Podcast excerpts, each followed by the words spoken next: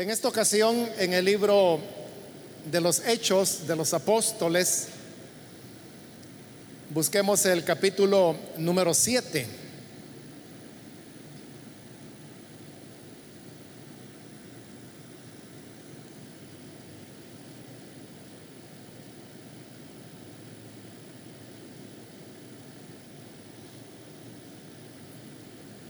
Dice la palabra del Señor en el libro de los Hechos, capítulo 7, los versículos 9 y 10. Por envidia, los patriarcas vendieron a José como esclavo, quien fue llevado a Egipto, pero Dios estaba con él y lo libró de todas sus desgracias. Le dio sabiduría para ganarse el favor del faraón, rey de Egipto, que lo nombró gobernador del país y del palacio real. Solamente eso leemos, hermanos, pueden tomar sus asientos, por favor.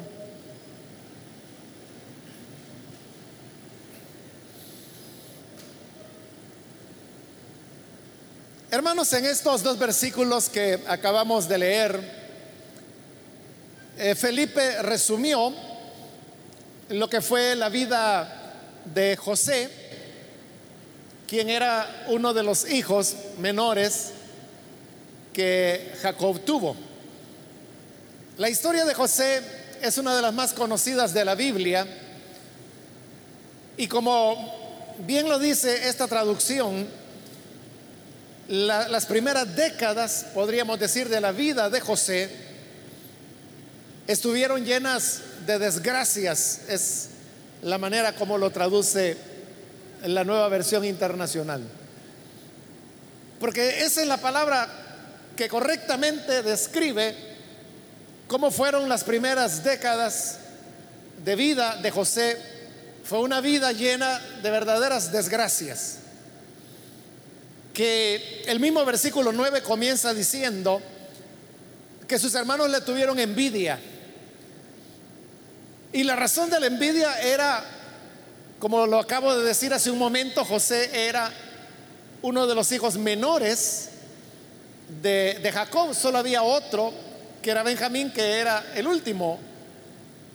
Por lo tanto, José y Benjamín eran los hijos más jóvenes que Jacob tuvo, pero no solo eso, sino que los dos también fueron hijos de, Raquel, quien fue la, esposa favorita de Jacob, a quien él había amado desde su juventud. Pero no solamente era una cuestión de, quién era la mamá o si eran mayores o menores, sino que también tenía que ver con el carácter de José. Porque la escritura dice que, los otros, sus hermanos, los mayores, que eran diez, eh, se, portaban mal. Ellos hacían cosas incorrectas. El mismo libro de Génesis que cuenta esta historia nos habla de cómo los hermanos mayores de José, por ejemplo, eran violentos, eran capaces de hacer una masacre como había sido el caso de Rubén y Simeón, los, los mayores, o eran capaces también de incurrir en inmoralidades como se nos cuenta el caso de, de Judá. Y de todas estas cosas, José era testigo. Y como él veía las malas actuaciones de sus hermanos, entonces él iba y le informaba a su papá de lo que sus hermanos andaban haciendo. Obviamente Jacob les llamaba la atención a sus otros hijos y esto hacía que la distancia entre ellos y José fuera cada vez siendo mayor. Para colmo, eh, Jacob amaba tanto a José que le dio un regalo especial, le regaló una túnica de, de diversos colores Realmente la, expresión que usa el hebreo para referirse a la túnica es un poco oscura y, no hay una, una, única manera de traducirlo. Se puede traducir como, como una túnica de colores, como alguna traducción lo hace, o se puede traducir como una túnica de mangas largas. Es otra manera de traducirla. El hecho es que sea lo uno o lo otro, esta vestidura era la misma que utilizaban las jóvenes vírgenes que había en Israel. En el Antiguo Testamento usted puede encontrar varias historias en donde las vírgenes utilizaban o bien túnicas de varios colores o túnicas de mangas largas, depende cómo se traduzca, pero esa era como una expresión pública de que se trataba de, de una joven virgen. Igual hermanos que en la actualidad cuando hay una boda y entonces la, la novia lleva el velo sobre su rostro, entonces todos entendemos que ese es un símbolo de la castidad o la pureza con la cual esta muchacha llega al matrimonio. Cuando Jacob le da esta túnica a su hijo, era precisamente por eso, porque José era un joven de, castidad y de pureza, como ya en Egipto lo podemos ver cuando él tiene el problema con la esposa de su amo y él se mantiene firme rechazando la eh, propuesta indecente que la señora de Potifar le hacía. Todos estos elementos produjo que, los hermanos llegaran a envidiar, como dice el versículo 9, a José. Y esta envidia hizo que lo trataran mal, que le hablaran pesadamente, que le pusieran apodos, le habían puesto el soñador porque José también tenía sus sueños y se los contaba a sus hermanos y a su padre. Increíblemente parece que José en su juventud era el único que no entendía los sueños que él soñaba y toda su familia sí los entendía. Esto se va a revertir en Egipto cuando nadie entiende los sueños de Faraón y es José quien se los interpreta como también interpreta el sueño del panadero y del copero del faraón. Pero en su juventud parece que él era el único que no entendía su sueño y sus hermanos sí, y por eso lo envidiaban todavía más. Lo envidiaron a tal punto que decidieron matarlo. Y ya lo habían atrapado y lo habían arrojado dentro de un pozo, porque la intención era matarlo, pero en eso la providencia de Dios intervino porque aparece una caravana de, ismaelitas que eran mercaderes que iban rumbo a Egipto. Entonces los hermanos dijeron, bueno, ¿para qué lo vamos a matar? ¿Qué ganamos con matarlo? Mejor vendámoslo como esclavo, así nos va a quedar un dinero para nosotros y nos deshacemos de él porque se lo llevan a vender a saber a dónde. Lo vendieron y José es así llevado como un esclavo para ser vendido en Egipto. Allá en Egipto lo compra un egipcio que se llamaba Potifar y el cual era un oficial, un noble de, del faraón, del rey. Es decir, que era un hombre eh, rico, eh, de posición social alta, muy alta, y lo lleva a José para que trabaje en, su tierra, pero todo lo que José hacía iba prosperando y esto hizo que Potifar cada vez le fuera dando más y más y más y más responsabilidades porque Potifar veía que lo que le encomendaba a, a, a José para que lo administrara, prosperaba y era bendecido. Hasta que llegó un punto en que Potifar le entregó toda la administración de su casa. Y dice la escritura que ya Potifar no tenía ninguna preocupación porque sabía que con José sus propiedades, sus siembras, su ganado, su casa, todo iba a estar mejor que lo que él podía tenerlo. Parecía que de alguna forma las desgracias de José habían terminado, aunque seguía siendo esclavo. Y la vida de esclavo no es fácil para, para, para nadie. Y aunque él era, podríamos decirlo, el gerente general de, de todo lo que Potifar tenía, pero seguía siendo esclavo.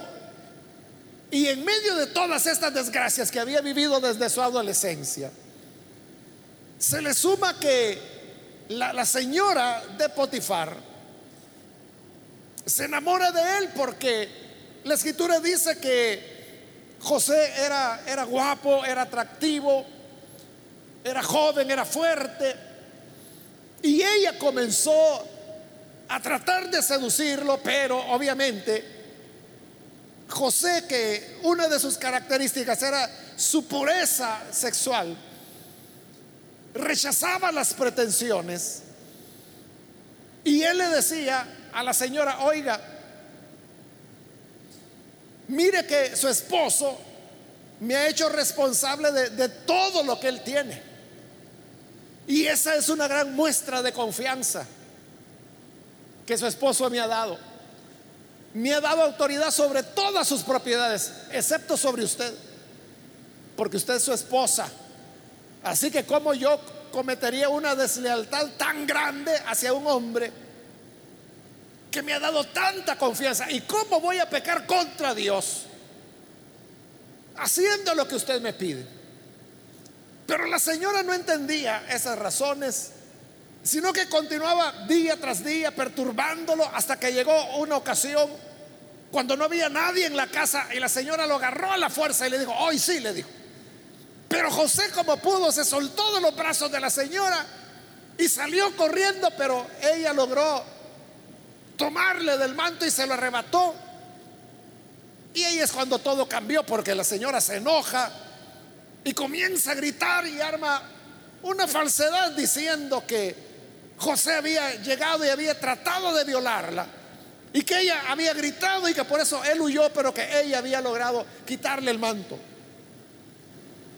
Bajo esa acusación, José es capturado, es condenado y lo envían a prisión. Entonces, las desgracias seguían una tras otra. En prisión, el carcelero comienza a pedirle que haga ciertos trabajos. Y José los hace y salen muy bien. Entonces el carcelero le va entregando también confianza a José porque ve que todo lo que José hace sale bien. Hasta que hay un momento en que otra vez José es el encargado de la prisión de los presos. Era bien diferente. Una cosa era ser el encargado de todas las propiedades de un noble egipcio a ser el encargado de los prisioneros donde estaban los ladrones, los que habían cometido delitos y que por eso precisamente estaban detenidos en la prisión. Pero allí es donde José conoce al copero y al panadero del faraón que estaban presos porque el faraón se había enojado con ellos. El copero era, hermanos, el encargado de ofrecerle los vinos al rey, al faraón. Es decir, que cuando el faraón estaba comiendo, el copero era el encargado de entre diversos vinos, los mejores vinos, porque el faraón vivía en una opulencia tremenda.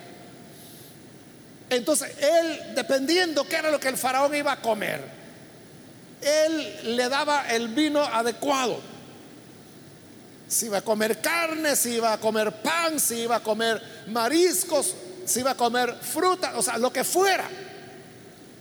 El copero era el que tenía que servirle el vino adecuado para cada alimento que el faraón fuera a comer. Y el panadero era igual por su parte el que le ofrecía distintos tipos de pan. Pan de trigo, pan de cebada, pan, bueno, de cebada no, porque realmente era el pan de los pobres. Eh, pan de centeno, pan de granos, o sea, la diversidad de, de panes que se podían cocinar, lo mejor. Ahí estaba el panadero y él era el que le ofrecía al faraón para que él escogiera lo que quería. Algo hicieron los dos, la Biblia no dice qué fue, pero algo hicieron de manera que el faraón se enojó y lo mandó a la cárcel. Ahí los conoce José en prisión. Y una noche los dos, el panadero y el copero, tienen un sueño cada uno, pero no lo entienden. Se lo cuentan a José y José les da el significado. Hoy José ya entiende los sueños. Y a cada uno le dice la interpretación. La interpretación era que al panadero, dentro de tres días, el faraón lo iba a matar.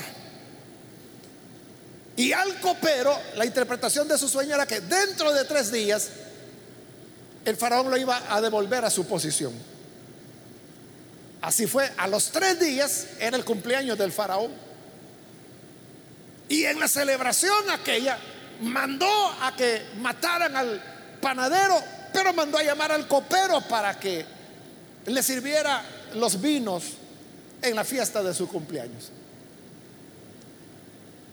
José le había dicho al copero, porque José sabía que el copero iba a ser libre, iba a volver al lado del faraón, como él mismo le había interpretado el sueño. Entonces le pidió un favor y dijo, mira, yo estoy aquí preso porque me acusaron injustamente. Era la acusación de haber querido violar a la esposa de Potifar, cosa que, como le dije, no era cierta. Entonces le digo, estoy aquí injustamente, así que cuando el faraón te restituya y esté delante de él, por favor, háblale de mí. Porque el faraón era el todopoderoso, él podía decir, bueno, está bien, saquen a ese muchacho de la cárcel, y lo podían sacar. En algunos países, hermanos, es así. Por ejemplo, en los Estados Unidos el, presidente tiene la facultad de otorgar indultos de personas que han sido condenadas y están en prisión. Entonces, el, el, presidente de los Estados Unidos tiene autoridad para otorgar indultos, pero hay un límite, son realmente pocas personas durante mandatos. Por eso es que los presidentes casi siempre lo dejan al final de su mandato. Y cuando ya quedan una o dos semanas para terminar su, gobierno, entonces otorgan los indultos que la ley les permite, pero no son muchos, son como tres o cuatro. algo así era en Egipto, solo que el faraón, como era el dios de Egipto, así lo veía, él podía dar todos los indultos que quisiera y podía indultar a José. Y el copero le dice, está bien muchacho, así va a ser. Pero cuando el copero es restituido, se le olvida. Y José, allá en la cárcel, hacía ya meses que el copero había salido y él seguía preso. Y él podía pensar, bueno, desgracia sobre desgracia, ¿hasta cuándo? Mi vida va a cambiar. Por eso le digo, así era la vida de José, llena de, de sinsabores. Y por eso me gusta cómo traduce acá cuando dice que él estaba lleno de desgracias, pero en medio de esas desgracias, dice, Dios estaba con él. Porque como Pablo lo escribe, a los Corintios, él dice, Dios no permite que seamos tentados más de lo que podemos soportar. Dios sabe cuál es el nivel de resistencia que nosotros tenemos. Él sabe hasta dónde podemos aguantar. Nosotros somos llorones, hermanos, porque todo el tiempo pensamos que aguantamos menos de lo que realmente podemos aguantar. Pero Dios sabe hasta dónde podemos aguantar. Nos va subiendo el calor y el calor y el calor. Y nosotros decimos, no, no, yo hasta 50 grados aguanto. Dios sabe que aguantas hasta 70. Pero no te va a llevar hasta 70 porque Él sabe que ese es tu límite. Y si te lleva ahí, a lo mejor te rompes. Entonces te lleva hasta 69. Pero más de lo que puedes soportar, no te llevará. Por eso es que con José, al lado de todas estas desgracias que hemos mencionado, Dios le daba también ciertos elementos que le mostraban que Él estaba con Él. Cuando era odiado por sus hermanos, en el amor que su padre Jacob tenía y en los regalos que le daba, Él sabía que Dios estaba con Él esclavo en Egipto, pero como Dios bendecía todo lo que él hacía, ahí Dios le mostraba que estaba con él. Aún en la prisión, aún ahí Dios seguía bendiciendo todo lo que José hacía. El interpretar los sueños era otra muestra de que Dios estaba con él. Entonces, en nuestra vida, hermanos, no todo es malo siempre. Igual que José, nuestra vida puede estar llena de desgracias. Y como nosotros mismos salimos, voy saliendo de una para entrar en otra. Pero en medio de eso, juntamente con la prueba, el Señor da la salida. Y de una forma u otra, Él nos muestra que está con nosotros. Igual que con José, que no lo libraba del todo, pero habían elementos que le mostraban que Dios estaba con él. Por eso es que en la oscuridad, en las desgracias, en la enfermedad, en el dolor, siempre el Señor está con los que le temen. Él mostrará su gracia aún con aquellos que le han desobedecido y que por desobediencia han acarreado ciertos males sobre ellos, aún con ellos, con esos desobedientes, el Señor le sigue mostrando que hay misericordia todavía para ellos.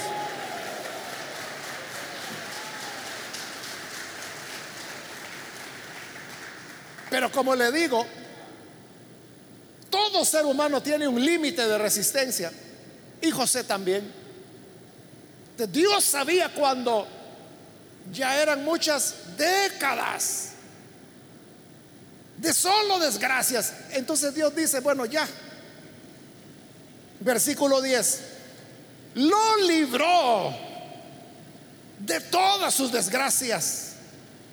Le dio sabiduría para ganarse el favor del faraón, rey de Egipto que lo nombró gobernador del país y del palacio real. Llegó el día cuando Dios decide finalmente librarlo de todas sus desgracias. Al fin, esta vez sí, ya no iba a ser solamente la evidencia de que él estaba con José durante sus desgracias, sino que había llegado el momento para terminar las desgracias librarlo de las desgracias. Y eso llegó el día en que el faraón tuvo un sueño. Y en el sueño vio siete vacas gordas, pero luego aparecieron otras vacas flacas y feas. Y las flacas se comieron a las vacas gordas, pero las vacas flacas siguieron tan flacas como siempre. El faraón despertó en medio de la noche. ¿Qué, ¿Qué fue eso? Le palpitaba el corazón. Qué sueño más raro ese. Pero se tranquilizó y se volvió a dormir. Y al dormir se volvió a soñar y vio que habían siete espigas grandes, hermosas, espigas de trigo, llenas de grano. Pero aparecieron otras siete espigas secas y se comieron a las espigas llenas de grano Y el faraón vuelve a despertar y dice, qué extraño. ¿Qué fue esto? Esperó a que amaneciera y mandó a llamar a los sabios, a los adivinos y les contó sus dos sueños. Y le dijo, explíquenme qué significa. Y ellos le dijeron, no sabemos. Ningún sabio. Y recuerda que los sabios de Egipto eran bien sabios, hermanos. Por eso es que tenemos ahí todavía las pirámides que construyeron. O sea, del mundo antiguo no queda nada, todo fue destruido por guerras, por terremotos, por el tiempo, pero las pirámides ahí están todavía. Miles de años y ahí están. Hay pirámides ahí que tienen seis mil, ocho mil, diez mil años, las más antiguas, que no son las más famosas. Ahí están, eran sabios de verdad. Y el faraón les cuenta, y no lo, no, no lo entendieron. Y como nadie lo entendía, el copero que estaba al lado del faraón se recuerda y le dice, ay rey, ay faraón, hoy me acuerdo de mis pecados. Fíjate que cuando me mandaste a la cárcel, el panadero y yo tuvimos un sueño cada uno y ahí había un muchacho que nos dio la interpretación del sueño y tal como él la interpretó, así fue. Yo estoy seguro, Faraón, que si usted lo manda a llamar, él va a poder interpretar su sueño. El faraón dice, tráiganlo. Y dan la orden, llegan rápido donde José, sal, sal, sal de ahí. Lo van a bañar, lo rasuran, le ponen ropa nueva porque va a presentarse delante del faraón. Y, ahí lo ponen. Y el faraón le dice, oye muchacho, estás más joven de lo que imaginé. Pero me han dicho que tú puedes interpretar sueños. Y Faraón le dijo, no, no, no es cierto, yo no interpreto sueños. Pero hay un Dios en los cielos que Él sí conoce todos los sueños que los hombres puedan tener. Cuénteme su sueño y ya veremos si Dios me ayuda. Y el faraón viene y le cuenta los dos sueños. Y José le dice, mire, los dos sueños es el mismo. Es el mismo mensaje. Habrán siete años de abundancia seguidos por siete años de escasez. Entonces haga esto, faraón. Busque usted a un hombre sabio y encárguele que durante los siete años de abundancia ahorre grano para que cuando vengan los siete años de escasez, Egipto pueda sobrevivir. Y Faraón dijo, hombre, ¿dónde vamos a hallar a alguien más sabio que este muchacho? Gracias por el consejo, lo voy a poner en práctica. Así que te nombro gobernador de Egipto porque más sabio que tú no hay. Así que esa será tu tarea. Durante los siete años de hambre ahorrarás para que cuando vengan los siete años de escasez, le des de comer a mi pueblo. José lo hizo y lo hizo bien. Así es como Egipto sobrevivió. Faraón llegó a ser mucho más poderoso.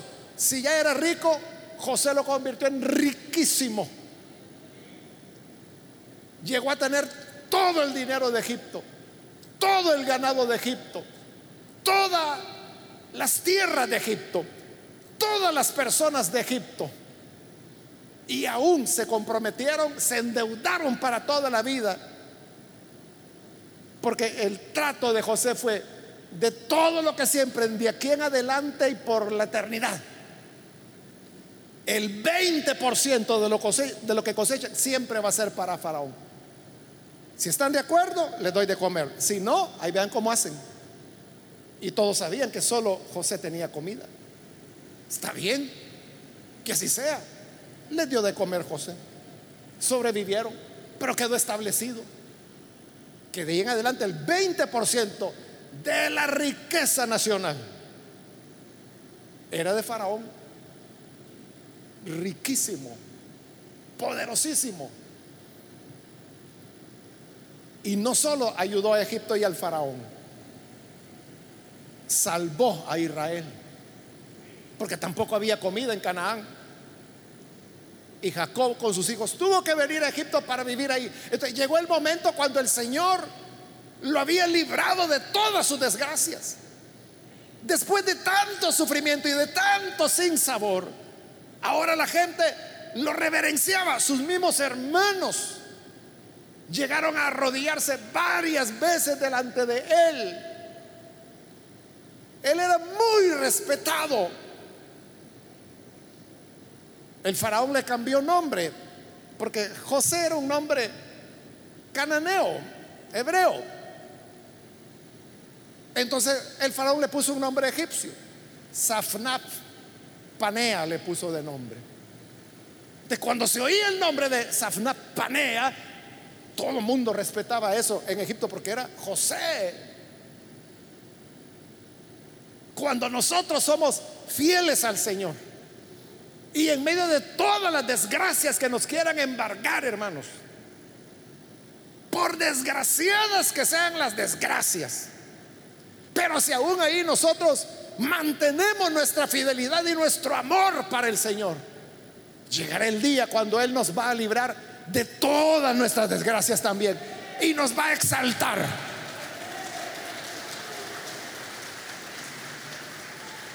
A José lo libró de todas sus desgracias, lo nombró gobernador de Egipto y administrador del el palacio real.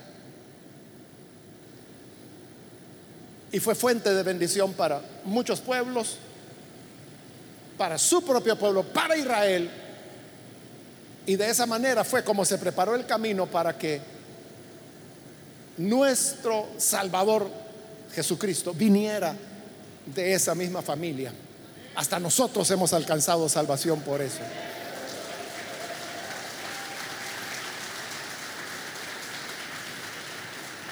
Así que, hermanos, Seamos fieles al Señor. No seamos como esa gente que dice, es que ya, ya mucho aguante, mejor ya no voy a la iglesia. No debemos ser así. O porque es que el Señor no me dio lo que yo le pedía, ya no voy a ir a la iglesia. Entonces, por interés venías. No venías por el Señor, venías para ver qué. ¿Qué conseguías?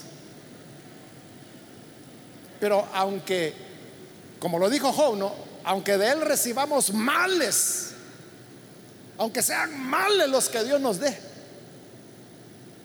siempre sigamos amándole y siempre sigamos sirviéndole. Porque como con Job, después de los males, vino la exaltación que el Señor le dio. Como con José, después de todas las desgracias, vino la exaltación también. Y contigo también Llegará un momento, hermano, cuando ya no habrán enfermedades, cuando lo va a librar de, sus dolamas, de sus problemas que los médicos ni hayan ya que hacer con usted. De todas estas situaciones, deudas de las que nunca salen, sea fiel al Señor, amémosle a Él. Y llegará un día, el día cuando, a saber cómo, pero nos librará de todas nuestras desgracias y nos exaltará. Amén.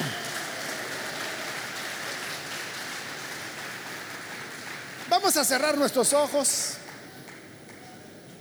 Y antes de orar, yo quiero invitar si hay con nosotros personas, amigos o amigas que todavía no han recibido al Señor Jesús. Pero si usted ha escuchado la palabra de Dios y se da cuenta de la importancia de tener la salvación que solo el Señor ofrece. Quiero invitarle para que no deje pasar el día de hoy y reciba al Señor Jesús.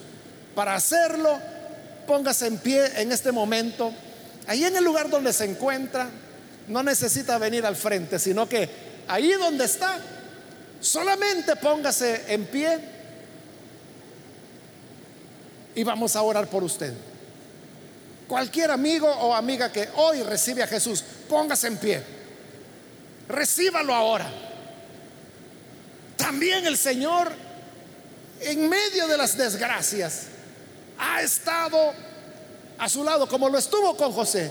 Usted ha tenido evidencias, cosas pequeñas, pero en las cuales usted ha visto a Dios obrando en su vida. Eso es prueba de que Él lo libra también. lo librará. Entréguese a Él.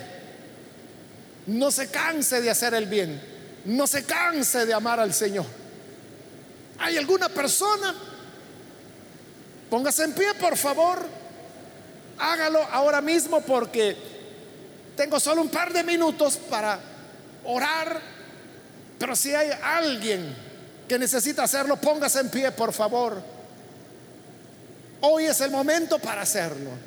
También si usted se ha alejado del Señor y hoy necesita reconciliarse, póngase en pie también. Si se cansó o usted dice, ya no aguanto, pues la gracia del Señor está aquí para darle una nueva oportunidad. Muy bien, aquí hay un hombre, Dios lo bendiga. Algo otra persona que necesita venir al Señor, póngase en pie.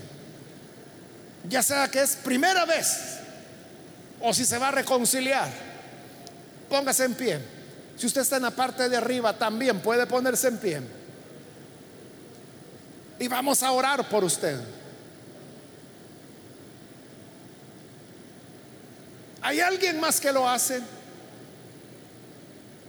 Esta es ya la última invitación que hago. Pero si hay alguien más que necesita venir al Señor por primera vez o necesita reconciliarse, póngase en pie ahora y vamos a orar.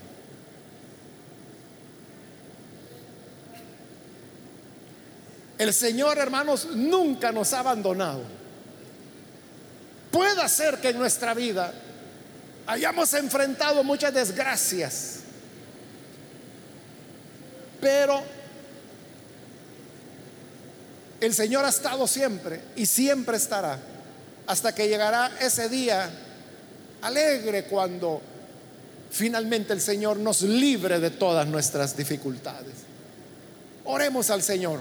Padre, gracias te damos por tu palabra, por la persona que aquí se entrega a ti y por aquellos que a través de televisión, de radio o de internet se están uniendo a esta oración para recibirte como Salvador. Cambia, Señor, a estas personas y que puedan amarte en medio de las dificultades. De igual manera, ayúdanos como pueblo tuyo, como iglesia tuya, que aunque sean muchas las desgracias que encontremos y por el tiempo que sea, pero que jamás vayamos, Señor, a cesar de tener nuestra confianza plena en ti, de hacer tu voluntad y de amarte en todas las cosas como a ti te agrada, sabiendo que llegará el día cuando nos librarás de todas nuestras desgracias. Por Jesús nuestro Señor, te lo pedimos y de antemano lo agradecemos. Amén y amén.